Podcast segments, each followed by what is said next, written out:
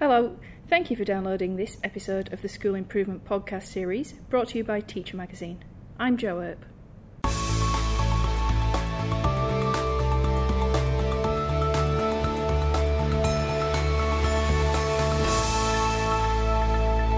My guest for this episode is Professor Brian Caldwell, Professor Emeritus at the University of Melbourne and Deputy Chair of ACARA, that's the Australian Curriculum Assessment and Reporting Authority. His new book, The Autonomy Premium, published by ACER Press, explores the link between student achievement and autonomy in school management and professional practice, and it includes case studies of Australian government schools. I caught up with him in Melbourne to find out more. Professor Brian Caldwell, uh, welcome to Teacher Magazine. In the Autonomy Premium, that's your new book, uh, you, you, say that professional autonomy trumps structural autonomy. Can you just explain what you mean by that? Well, over the last few decades, schools, especially public schools, have been given more authority to make their own decisions on a range of matters. Mm-hmm. And the question has often been asked uh, does this make any difference to learning outcomes for students? Well, what we found from research and detailed studies of schools that are using this additional autonomy is that just giving schools more authority may make no difference at all if schools don't have a capacity to make good decisions in the interests of their students. So we distinguish between professional autonomy and structural autonomy in this way. Structural autonomy is just the uh, changes in policies and procedures that give the school more authority. Uh, but professional autonomy means that schools have the knowledge and skills to actually use that additional authority to make those decisions. If teachers know and have a good body of practical knowledge that's evidence based about how to make a difference to students and actually make decisions using that additional authority, then we're likely to see an improvement for students. And in that way, we say in the book that professional autonomy trumps structural autonomy. Uh, what do schools? So, so let's delve a bit deeper into that idea of professional autonomy. Then, what do schools do when they exercise this professional autonomy? Well, there are a number of building blocks to this. The first is that uh, teachers and school leaders know a lot about how to improve student learning. And we've gained enormously from sharing research and practice in the last few years here. So, knowing what makes a difference in terms of uh, how students learn is probably the most important building block when uh, schools exercise professional autonomy. This means knowing what factors, what strategies make a big difference, and what strategies make little or no difference. Uh, it's knowledge that uh, uh, teachers and schools uh, have built uh, enormously in recent years. I mean, we've always had professional development for teachers. We've had what used to be called in service training. But now we've got a profession that is uh, gaining access to, participating in studies and sharing their knowledge, working in groups, working in teams based upon learning areas. Uh, uh, there are a number of other things too that go with professional autonomy.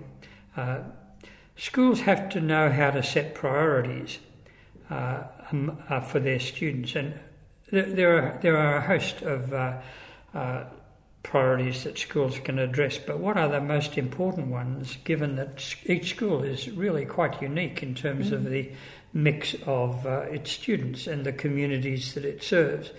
So, knowing what is the most important thing to address uh, now and in the short to medium term future is critically important. So, setting priorities. It also means uh, having the best mix of teachers uh, to address those priorities and those needs. So, schools having a capacity to select and then build the capacities of teachers is critically important.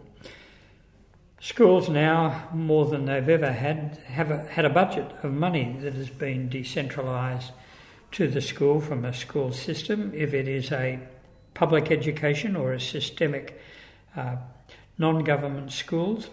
So, knowing how to target the money uh, to best meet those priorities or best address those priorities uh, also critically important. Then there's the ongoing day to day way in which teachers work, mm-hmm. and that means uh, teachers being able to work together in teams, people who are teaching uh, in the same subject area or at the same grade level, uh, sharing their knowledge, getting out and about uh, to conferences, participating in professional learning. Uh, to really build in each school a, a genuine professional learning community there's actually a link then between professional autonomy and these higher levels of student achievement. What kind of evidence do you look at then in, in the book? Right. Well, there's that broad base of international research in recent years, but what we did uh, in 2015 was to conduct case studies uh, in Australia, five of them, in fact. Mm-hmm. Uh, four of them uh, were uh, schools nominated by school system leaders as schools that had had autonomy for several years, um, had dramatically improved learning outcomes for students, uh, and that the system leaders felt that the schools would have available some evidence that would enable us to explore the possible links between school autonomy and uh, outcomes for students. So we were able to uh, select from a number of nominations uh, three schools in Victoria, one in the ACT and one in Queensland. Then we added a fifth, um, another, or one of those schools rather, was also a school that had done a really good job in developing what are often called 21st century skills. Um, and this was a senior secondary school, uh, and it had been working on that agenda for a number of years, in fact, uh, well over a decade.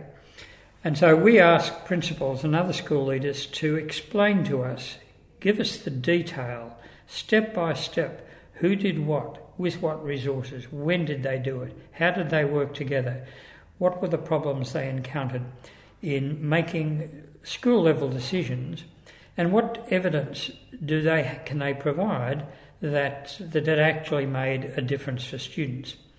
Uh, of course, we used uh, improvements on uh, NAPLAN scores uh, compared to all schools and compared to similar schools, but we also used uh, or had access to other evidence where schools had a broad range of goals, and we asked schools for evidence that those goals had been achieved. The end result of this was that for each of the schools, uh, we were able to get the we were able to demonstrate in fact map in diagrammatic form uh, the links between uh, that professional autonomy and improved outcomes for students. Mm-hmm. Now, uh, on the flip side, of course, uh, what are the kinds of things that are blocking this uh, professional autonomy? Then, what what would be standing in the way? Well, the, the obvious one would be if schools hadn't built the capacity to make good decisions mm-hmm. in the interests of their students. Uh, but uh, there's also evidence, and uh, we've reported this in uh, a report of a survey that we did of school principals uh, around Australia. But other, but jurisdictions are also finding the same thing when they commission reports on what might be blocking the kind of improvement that they'd like to see. The biggest one that we've been able to identify is the uh, mountain of work that seems to distract principals and teachers from focusing on learning. Mm-hmm. Uh, so there's a mountain of paperwork or compliance requirements or filling out forms. Uh, that th- there's no question that this is seen as the major distraction for principals at least, but I would suspect also for a considerable number of teachers uh, as well, hour upon hour of work that uh, uh, might be important in terms of meeting uh, workplace uh, health and safety is concerned, but there's a lot of other information that's collected that's not really used, not really important. Some some principals have cited um, uh, the f- demands of a national or state curriculum or the demands of uh, having students sit NAPLAN tests every year. Mm-hmm. But interestingly, in the schools that we looked at, uh, these weren't seen as stumbling blocks. Sim- schools were simply able to connect those larger, bigger picture agendas uh, to the actual local work of the school. So, finally, then, uh, we've discussed professional autonomy today. Uh, uh, will it make a difference to the overall performance of Australia's students in the long run? Is it is it that uh, is it an important factor in that respect? It's one factor. Mm-hmm. Uh, s- some people uh, have often criticised work related to professional autonomy or autonomy in general as though it was being presented as a silver bullet that would uh, lead to uh, huge gains in improvement, uh, not only for the individual student but also for the nation. Uh, and that's not true. It, it, it ought not be claimed uh, to be a silver bullet. It's, it's one factor. And uh, the other factors, of course, relate to the initial teacher education to ensure that uh, new teachers that are employed are at the forefront of knowledge and skills. Uh, so that's an important factor. Um, the, the particular setting that the school finds itself in or is serving is also uh, a factor. Uh, some schools are in highly challenging, disadvantaged settings and they require special support. And so, for the school itself, in exercising uh, its decision making powers, and the system itself must ensure that there's a what we broadly call a needs based approach to uh, funding schools and resourcing schools uh, also has to um, be in place. Um, and all of these things require time to have an impact. Uh, the climate of the school must change, the culture of the school must, must change um, as well. That's all for this episode of School Improvement. For more on this topic, check out the podcast transcript and related reading at our website. That's www.teachermagazine.com.au. To download all of our podcasts for free, visit acer.ac forward slash teacher iTunes or www.soundcloud.com forward slash teacher hyphen acer.